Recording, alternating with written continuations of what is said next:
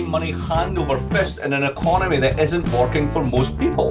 That's what populism is picking up on. And now, The Good Fight with Yascha Mounk.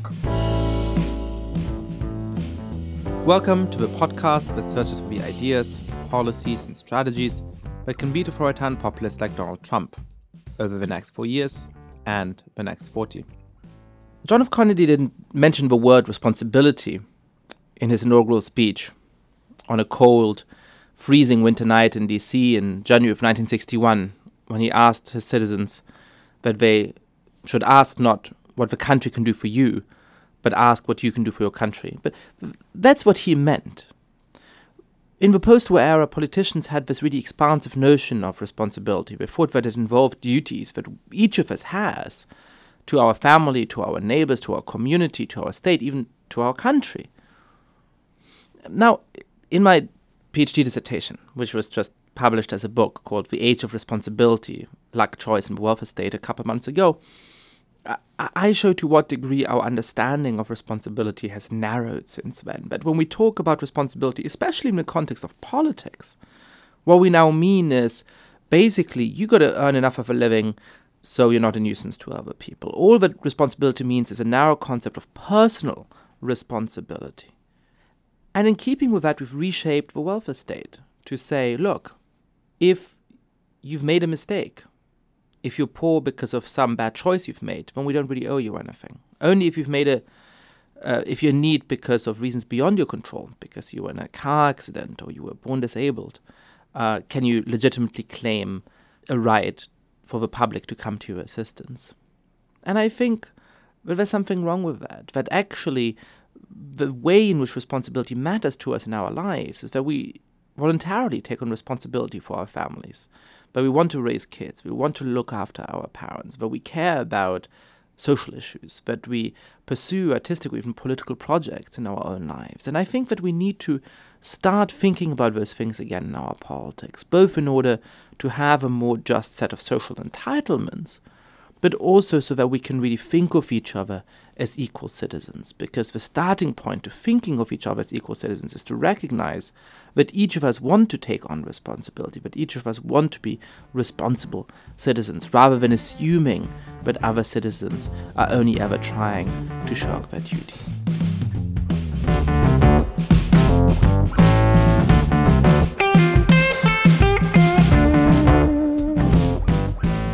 It's a special pleasure to have Mark Blyth on the podcast today.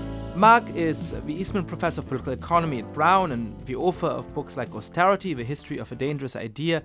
Uh, we talked about everything from the economic drivers of uh, Trump's rise, the way that Europe can get out of the euro crisis, but most importantly, how to create a politics in which the actual deep economic problems of this moment are addressed in an honest way and point towards a better future. As you'll see, Marcus just an incredibly smart, wide-ranging, energetic thinker. It's a real challenge to keep up with him, but it's one of the most fun conversations I've had on the podcast, and I hope you'll enjoy it.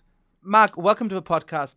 A lot of people have concluded in the last months that the election of Donald Trump and the rise of populism is really about identity and race rather than about the economy. And there's a bunch of political scientists who look at um, you know, vote patterns and say how rich somebody is is not a good predictor for whether or not they voted for Donald Trump or Hillary Clinton.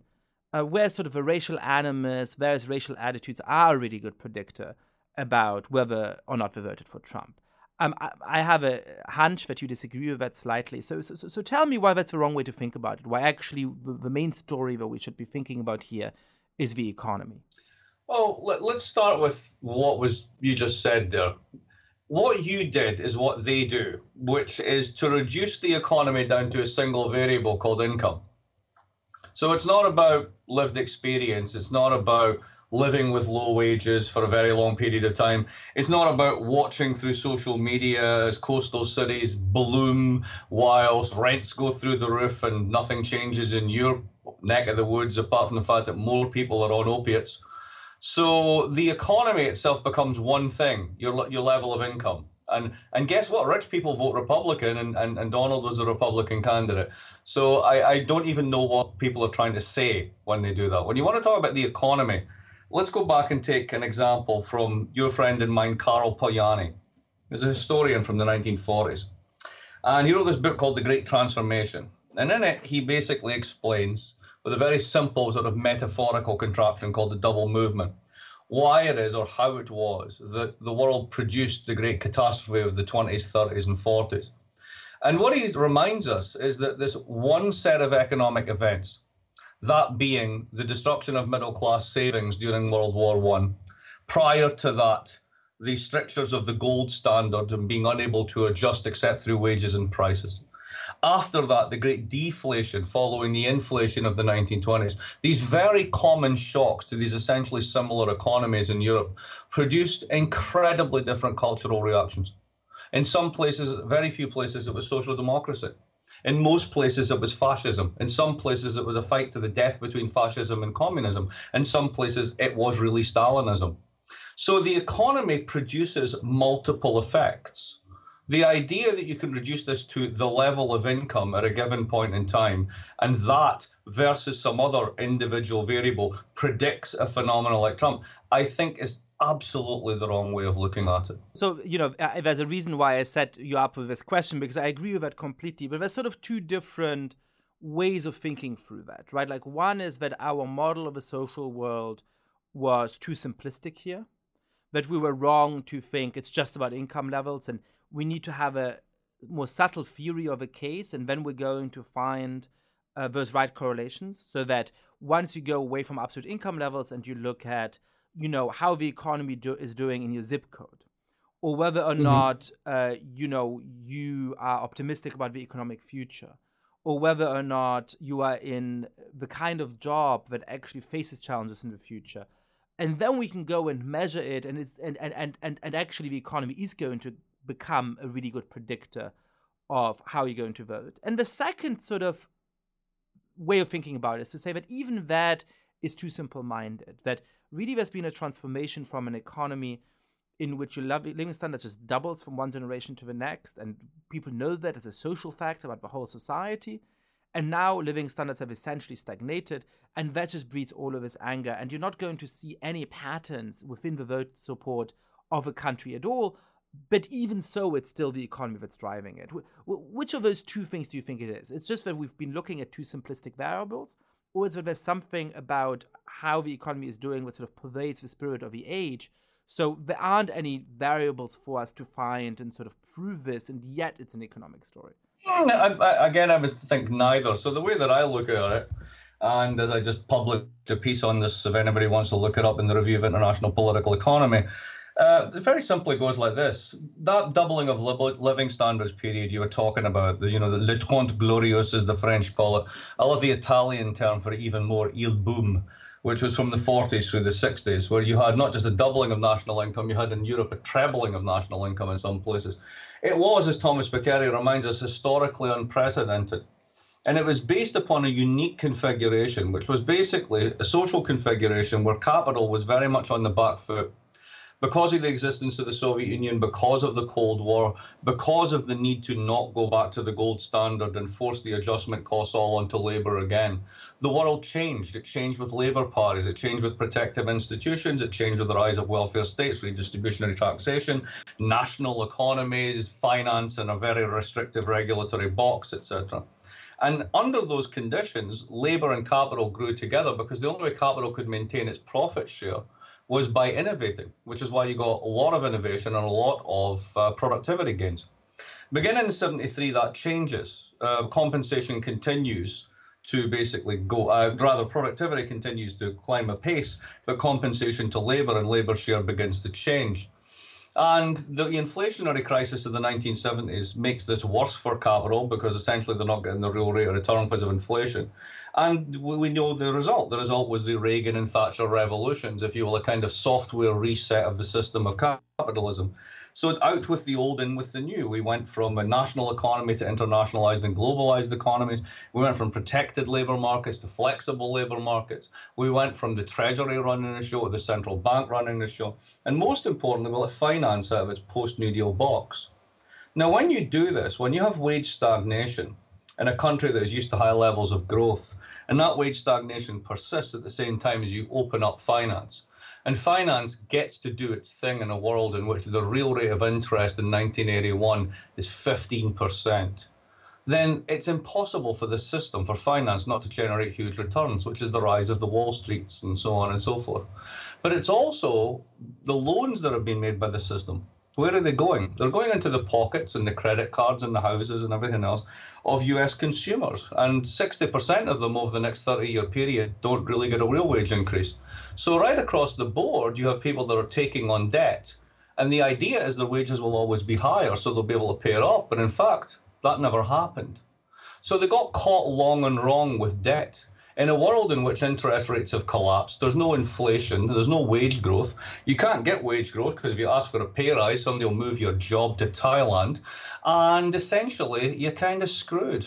If you put all this together, you get a world in which 60% of the people in the OECD countries uh, are, or at least should be, extremely dissatisfied by the fact that 10% of the populations in each of these countries have made off with close to 90% of the returns. Now, if you're going to think about Trump, if you're going to think about Le Pen, if you're going to think about everything else, I mean, this is global. This isn't about the peculiarities of American racial politics. This is a much bigger canvas. And there are real variables you can use to track this, which is if there's no inflation and you can't get a pay rise, then you're stuffed with a huge debt load. And the world keeps asking you to take on more debt and have more student loans and stand up and stop whining you millennials and just save up like everyone else, even when know the game is totally rigged. And then along comes someone like Trump and says, hey, the game's rigged. Meanwhile, our candidates are like, hey, yeah, um, everything's great. Let's defend the legacy. So that was an amazing tour de force of, of, of 50 years of uh, financial history. Uh, let me sort of try and tease some of the things that you were saying out and, and, and get at it through a sort of simple question, which is that there is one pessimistic story which is just about the ability of the economy to keep producing the kind of growth that it has over the last 50 years. So when you look at 3,000 years of human economic history, for 2,700 years, there's essentially no economic growth, 0.1% per year or something like that in good times. And then there's these 200, 250 years in which you have very, very rapid economic growth. And it would be tempting to think that that is actually for sort of you know reasons that can't always be repeated so you're moving you know in 1900 i think only about 10% of the american population graduated from high school right? So you're moving from a world of just wasted human resources mm-hmm. to one where everybody who is talented can at least finish high school and hopefully have access to college. Um, you're moving from a world where there's, you know, vast mortality to one in which, you know, most people live until old age, right? So there's all of those once a pop transformations. There's all of those easy technological low hanging fruit. I mean, you develop electricity and all of those kinds of things. And so there's there's one way of thinking about this is like, well, perhaps we just come to the limit of this, and we're not going to have the same overall economic growth. And so um, at that point, it'll just get more and more difficult to distribute the shrinking uh, economic gains. The rich are going to have more and more of an incentive in monopolizing all of those gains, and this is sort of a result of a, of a politics you get. Now, it seems to me that the story you've been telling is actually much more contingent the way you, you seem to be mm-hmm. talking about it is a set of political choices around the level of inflation we should have, around the politics of debt, around the politics of government spending. Uh, and so, in a way, it becomes a more hopeful story because if we get that story right, then we might go back to really improving people's living standards and we're not going to be pissed off. We're not going to be in the debt trap that they find themselves in now. Uh, and so things are going to go back to, to normal. So, so which you know is there a little bit of in each of those stories, or would you really say it's a question of contingent political choices, and, and actually perhaps that's a liberating story because it means that if we take the right choices going forward, we can do a lot better. I'm, I actually am quite fundamentally hopeful. But so so let me try and parse the multiple things there that you, you brought in there's never any mean regression. What's the name of the Greek dude who said you can't stand in the river, same river twice? Um, um, uh, is it? Uh, what, yeah. Whatever, some old smart Greek yeah. dude, right? So basically, you can't ever stand in the same river twice, and we can't. So you know, are we going to go back to the way it was? Well, no. I mean, if you look at it on a very long run set of you know a, a long run timetable, the the real raw, long run rate of interest for the globe is about one and a half to two percent. Uh, inflation, which we generalize from the unique experience of the 1970s and the collapse of that full employment regime, the 40s through the 70s, as being always and everywhere a present danger, doesn't seem to be anywhere much just now, due to the fact, that, despite the fact, I should say, that central banks have been chucking trillions into the global money supply. So the world is always changing, and it's changing in such a way that uh, we can't go back. So let's just establish this one. Now, in terms of the pessimistic story, we could go this way. Um, old people suck. And here's what I mean by this. And Germany, of course, is one of the great classic cases for this, um, or Europe as a whole. Why is Europe trapped in low growth? In part because they're all really old. Your average European's about 44 years old. Um, it's a rich place. And particularly if you're an export driven country like Germany, you've got this huge surplus which you can't intermediate at home. So you end up investing that abroad, usually in dodgy things like Greek debt. And the rate of return to assets in your own home economy, because everyone's over saving and they're already rich and they're at a different point in the consumption life cycle, means that growth is endemically slow. Corporates are net savers. American corporations sitting on giant cash piles doing stock buybacks, not investing. Uh, German corporations, huge net savers. German government, huge net savers. Uh, basically, the only people spending any money are Anglos who are cash strapped and credit crunched on credit cards. Everybody else is over saving, and we've got old people. Well, that's amenable to policy. Let's go somewhere else in the world. China's not crawling along at 1%, is it? China's actually installed in the past five years as much solar capacity as the entire United States, and it will continue to do so. They get stuff done.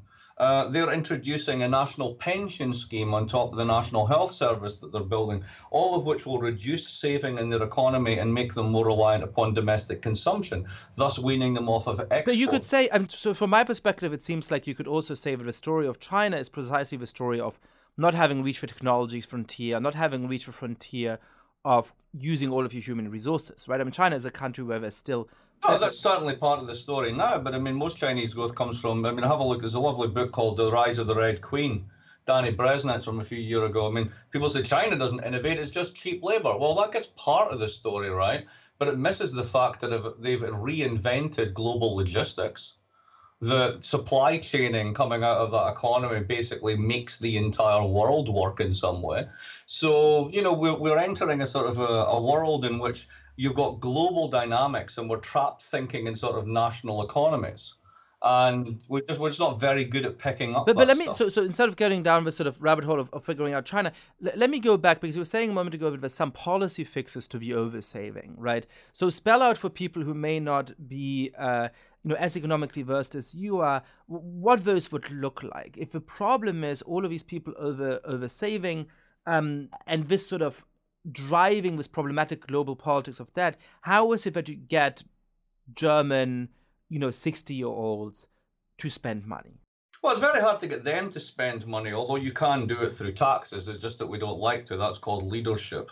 Um, you could, uh, for example, take the corporate side first. American corporations have never been more profitable and labour has never been cheaper. You see this in the, the relationship between wages and, and, corporate profits. So we have these tech entrepreneurs sitting on the side all the time talking about how the world's going to be transformed by tech. And every time I go into the supermarket, I notice that every single piece of fruit has a price tag on it that's been put there by a human. That's how cheap labour is. So why would you even bother investing in this tech?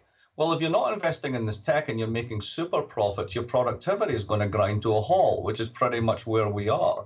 So if we were to incentivize corporates to not net save and instead to invest in productivity enhancement, if you were basically to get policies that would raise wages so that corporates would have to innovate more in order to maintain their profit share, there's loads of ways you could do this. It's just a huge lack of political imagination. So, so, so, so, what would that look like? Does that mean a high minimum wage? Because suddenly that could be one part of it, but it's just a triage option.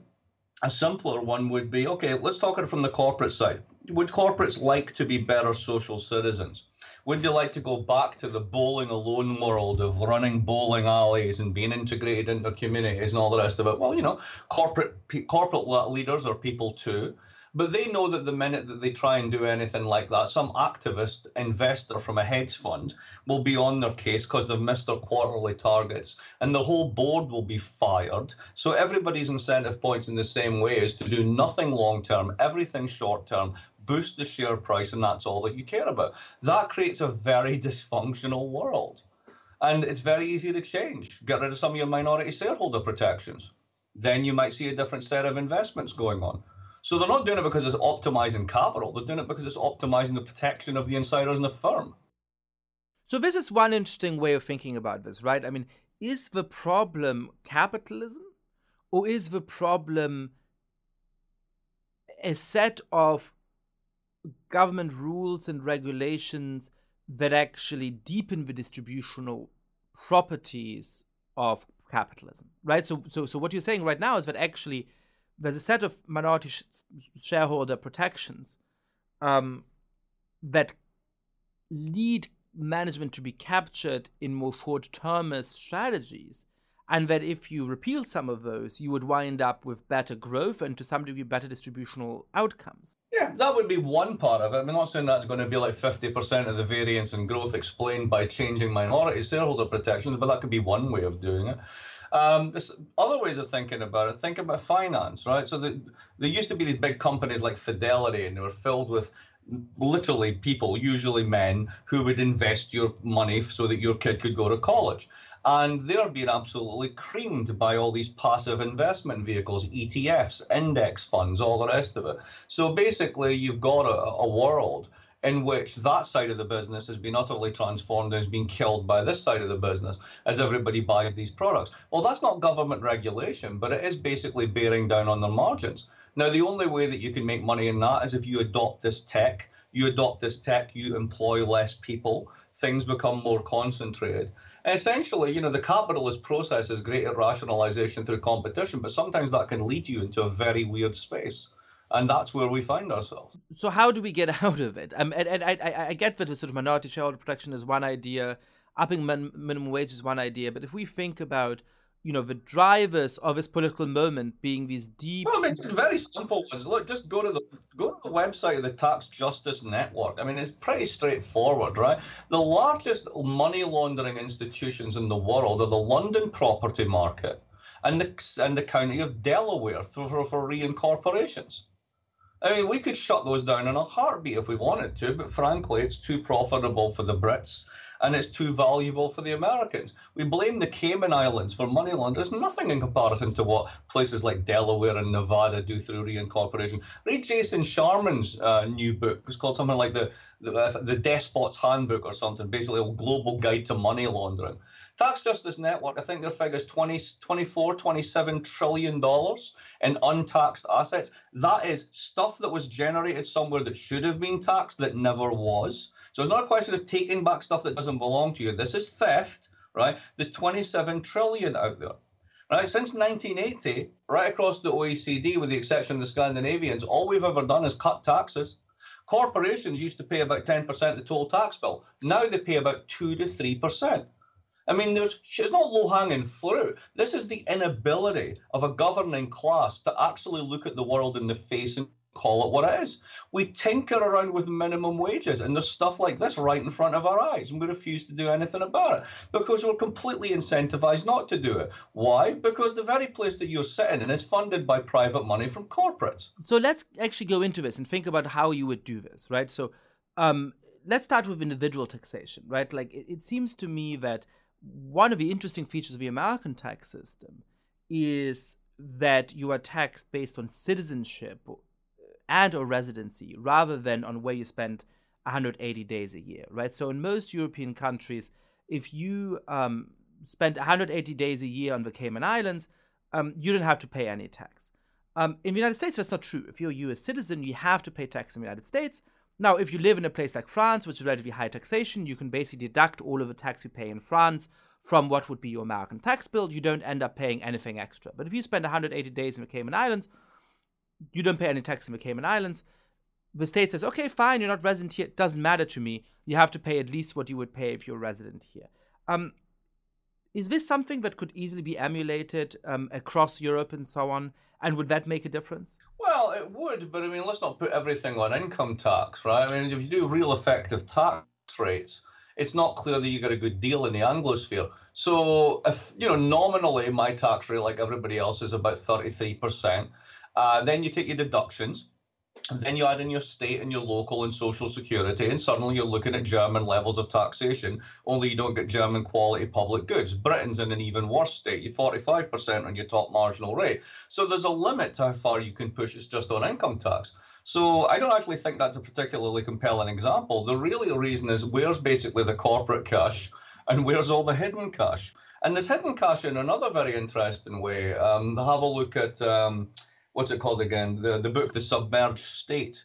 Um, there's fantastic stuff on tax expenditures. If you take the top 10, I believe it's 10, it might be 15 tax expenditures in the United States. So basically, the write off that you get for your mortgage if you've got a house. If you get rid of the um, uh, the uh, low tax rate for people who declare capital gains rather than income and work in finance, there's a whole bunch of them, right? So you run through basically top 10, top 15. You'd raise a trillion dollars a year in revenue.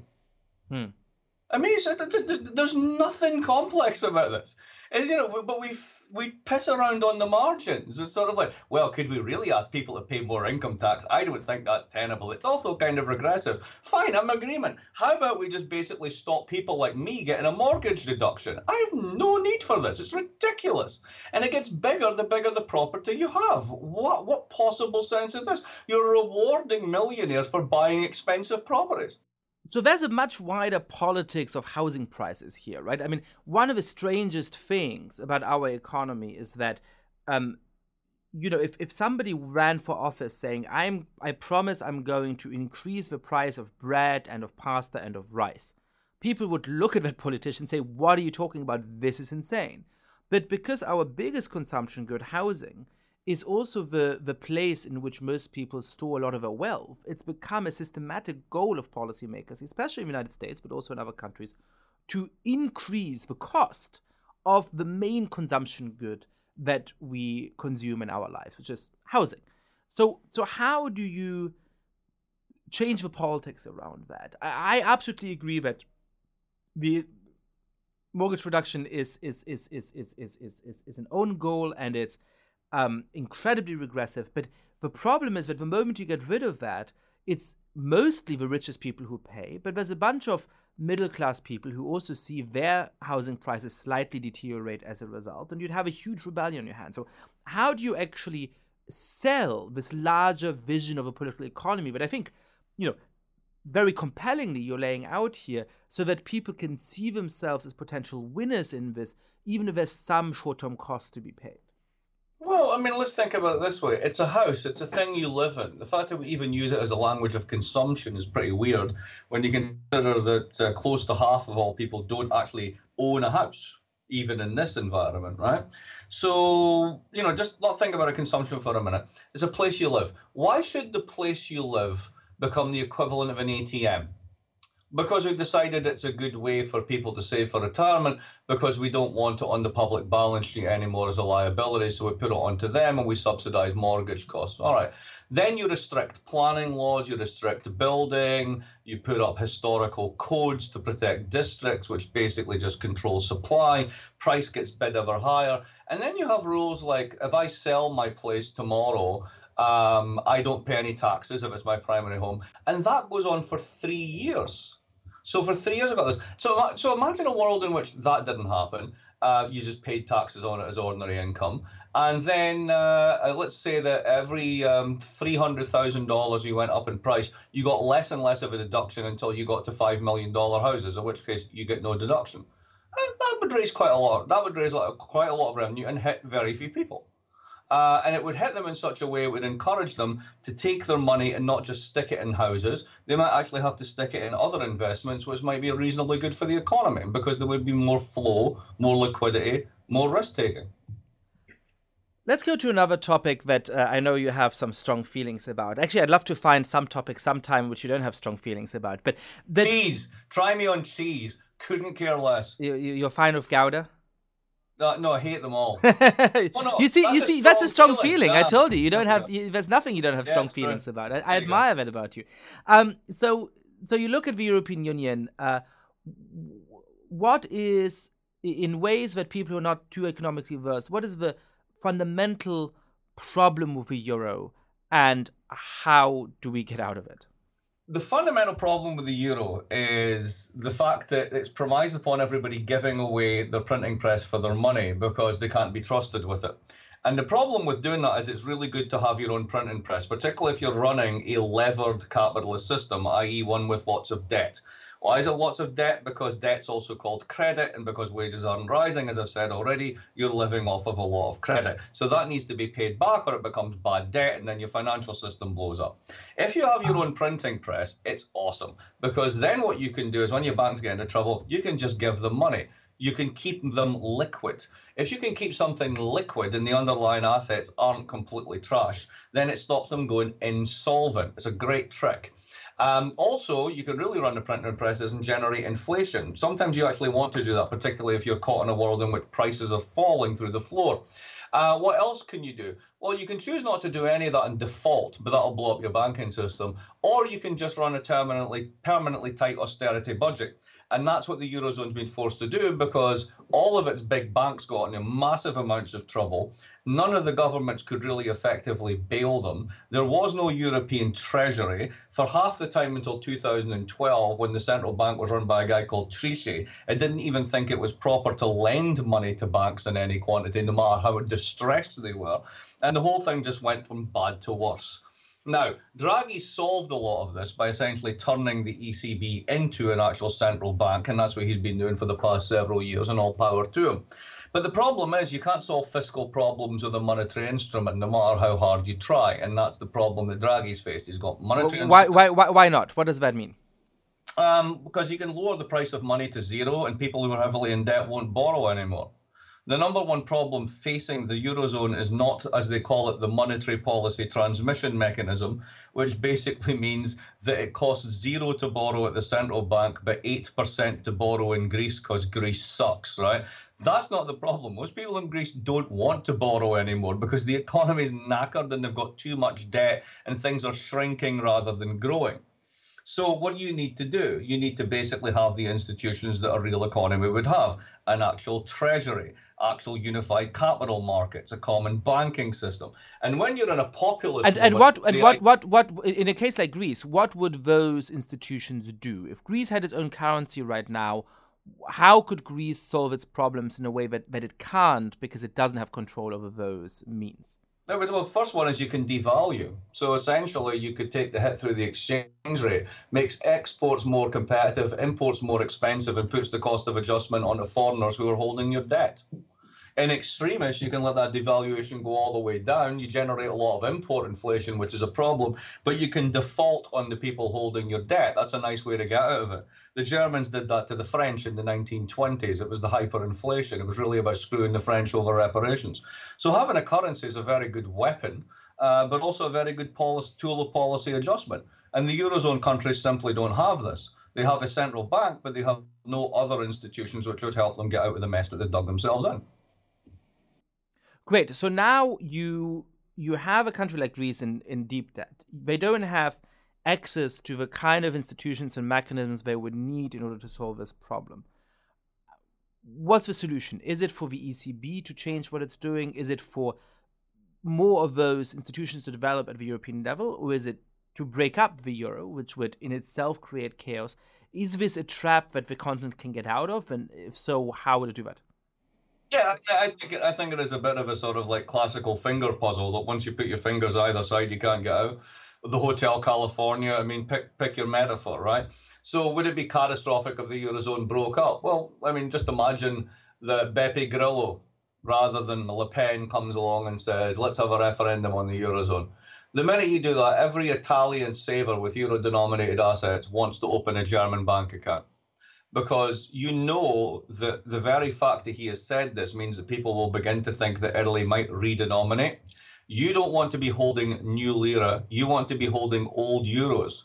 The capital flight flowing from Italy into Germany on that very announcement would overwhelm the German banking system, forcing them to put up capital controls, and that's the end of the euro. That's how potentially fragile this whole thing is. So and presumably the consequences of that would be disastrous. Or do you think that at this point that is the best option we have? No, no, I don't think it's the best option. So let's think about what Macron's trying to do, right? So Macron comes along, and and right out of the gate, he's got uh, some people who are very versed in the eurozone crisis, understand what's going on, advising him, and he says like, what we need is more Europe. Well, there's the political problem of building more Europe at a time when Europe is in malheur pretty much everywhere. But he's basically taking it to the Germans and saying, look, you know, we need euro bonds to reduce debt levels. We need debt forgiveness for places like Greece. The IMF is right. They'll never get going again with this debt overhang. We need real investment. Our investment's been falling for the past 15 years. We need to actually have a pro growth agenda that's got teeth. And the Germans said, yeah, that's great, so long as it doesn't actually involve any treaty changes. So, in other words, nine. Now, why is that? Because Northern Europe and Eastern Europe, centered around Germany, live off of exports to the rest of the world. They import demand from the rest of the world. Now, they're running a surplus against the rest of the world. It means somewhere in the Eurozone, in this common currency area, somebody who's not doing that needs to be running a deficit. The problem is, as you know, they signed all these treaties in 2012 called the, the Six Pack and the Fiscal Compact that basically says nobody's allowed to run deficits. Now, the Eurozone's been recovering because Draghi's turned a blind eye to this stuff. And the Eurozone has had its own problems politically, so they've kept their heads down for a bit. And basically, everyone's running a deficit at this point in time. Now, the guys in Brussels are about to jump on planes in the next month or two and run to everyone and say, oh, look at that deficit. It's terrible. Time for everyone to tighten, because that's what the rules say. But if you're asking Northern Europe to live high on the hog and do well with a huge export surplus, and nobody's around on a corresponding deficit. What you're basically saying is France and Italy and Spain need to run permanent austerity budgets so that Romania, Bulgaria, Germany, and Latvia can basically do well in the global economy. That's not going to end well. That's just populist fodder in waiting right there. I, I want to get your sense of some of the sort of supposed mega trends in the economy. And in particular, I think there's two of them that I just don't quite understand how they're supposed to be working together or cross cutting, right? So, on the one side, there's the story that supposedly we're going to enter a period of secular stagnation in which, over the next hundred years, productivity growth is going to be really slow, the economic growth overall is going to be really slow. Um, and this will lead to stagnating living standards and so on, right? And on the other side, there's this fear that we're going to get very rapid automation, um, machines that are so clever, so close to human intelligence that a, a, a, huge swath of human labor is going to fall away. Various economists think it's up to 50%, some say even more. And so you um, have a world of real material plenty because machines can produce everything, but these huge distributive problems where a vast swath of the population just doesn't have any money and you have to figure out, you know, give them universal basic income or something like that. Uh, do you think one of these stories is true? And can think, can no, both of them be true at the same time? Because it seems to me that they're really in conflict, and nobody ever talks about the way in which they're in conflict. Well, you, you can you can make them um, work together, and that may be plausible or not. But you know, let's work on it. First of all, um, economists can't predict GDP on a three monthly basis accurately, nor how many jobs will be created, and that's in an economy you know. So anybody that's telling me 20 years from now, 50% of all jobs will be X, I just love that stuff. Just, these these projections are utterly pointless. Could you imagine doing a 10-year projection from 1987 to 1997? On just like a straight linear function that all the stuff is based upon, or even an exponential one. Things are going to go in this direction, right? What would you have missed? You would have missed the end of Cold War. You would have missed the collapse of communism. You'd have missed the birth of Europe, right? You see where I'm going with this, right? We simply don't know. Second thing is, I'm absolutely convinced that so much of this stuff is simply a tech industry filled with unicorn investors who have stuck too much money into a bunch of technologies that really are not as transformative as everyone would like to think, or at least they've convinced their investors, and that they're talking their book, that they're keeping the hype up to keep it going. And we've been here many times before. The, the dot com bubble uh, of 2000 was exactly the same thing. So there's a huge amount of that in there, right? Now, let's take your two stories in that context and make them more reasonable. So, the first one is productivity is down, there isn't actually enough investment, growth is low, demography is against us. Yeah, I think that's largely true in one sense. Right? So the obvious thing is we need to increase the rate of investment. That's where we've been before. But why don't we increase the rate of investment? Well, you know, if we do, it'll be in these robots and they'll suddenly do everything. Oh, yeah, really? Okay. Go back to the example of those bits of fruit in the supermarket. Labor is so cheap why would I invest in first generation robotic technology that's going to cost me an absolute fortune when I can hire graduates to work in Whole Foods for seven bucks? There's no point in doing it, even if it exists. I'm already making more profits now than I've done since the 1960s. So there's a way in which, you know, again, and this is the inequality story, right? Corporate America is making money hand over fist in an economy that isn't working for most people. That's what populism is picking up on. So there's not two contradictory stories. It's two sides of the same coin, depending on whether you're living in the C-suite or whether you're living on uh, working at Whole Foods. Enti- entirely congruous to have these two things working together. Yeah, that's that seems convincing to me. Um, Mark, leave us with a thought about how to build a politics around all of those different ideas that you've outlined today. I, I, I always find it sort of inspiring to talk to you because even though you're full of um, indignation and rage about about about the current state of affairs, I think in a certain way you make it seem quite simple how we get out of it. But but how do you build a political rhetoric around that? I mean, I think a lot of that stuff, you know, as somebody who's not an economist, I find a lot of stuff we've talked about today difficult to follow, difficult to quite get my my hands around. So how do you sell these things to a wider public in a way that they begin to understand what kind of politics we can create around some of those ideas? You know who already figured that out? Who? His name's Donald Trump. Well, but he's not doing any of this stuff, right? No, that's not what he's doing it. You asked me how you sell the politics. He walked right into it. We couldn't even see it. We're running around talking about how there's full employment, completely forgetting about the fact that 60% of people haven't had a pay rise in 30 years. Because the only people we talk to are other people that went to Ivy League universities. We've become completely disconnected from our base. The only time that we actually talk to the people we ostensibly care about is when they come around to fix something in our houses. The social isolation, the class bubbles, the coasts versus the rest of the country we, we purport to actually understand the lives of these people, and in truth, half of us hold them in contempt. So until you overcome that one, you can forget getting any type of progressive politics because it's a politics of nudge. It's a politics of you people can't be trusted by your own futures and your own judgment. Let me push you into better behaviors, but God forbid your kids ever come to the same school as mine. I find that reprehensible. And I think unless we over unless we overcome that, I think there's no point in going even further. So, so how do we fix that? Well, the first thing we do is reflect upon some of the things we have been talking about that's very, very easy to understand. If the country's never been richer, true, why is it that more people feel screwed, put upon, and let down than ever before? Why is it that all the wealth seems to be in half a dozen places and everybody else isn't doing well? Simply just opening up those topics for conversation rather than pretending that everything's okay, that'd be a really great start.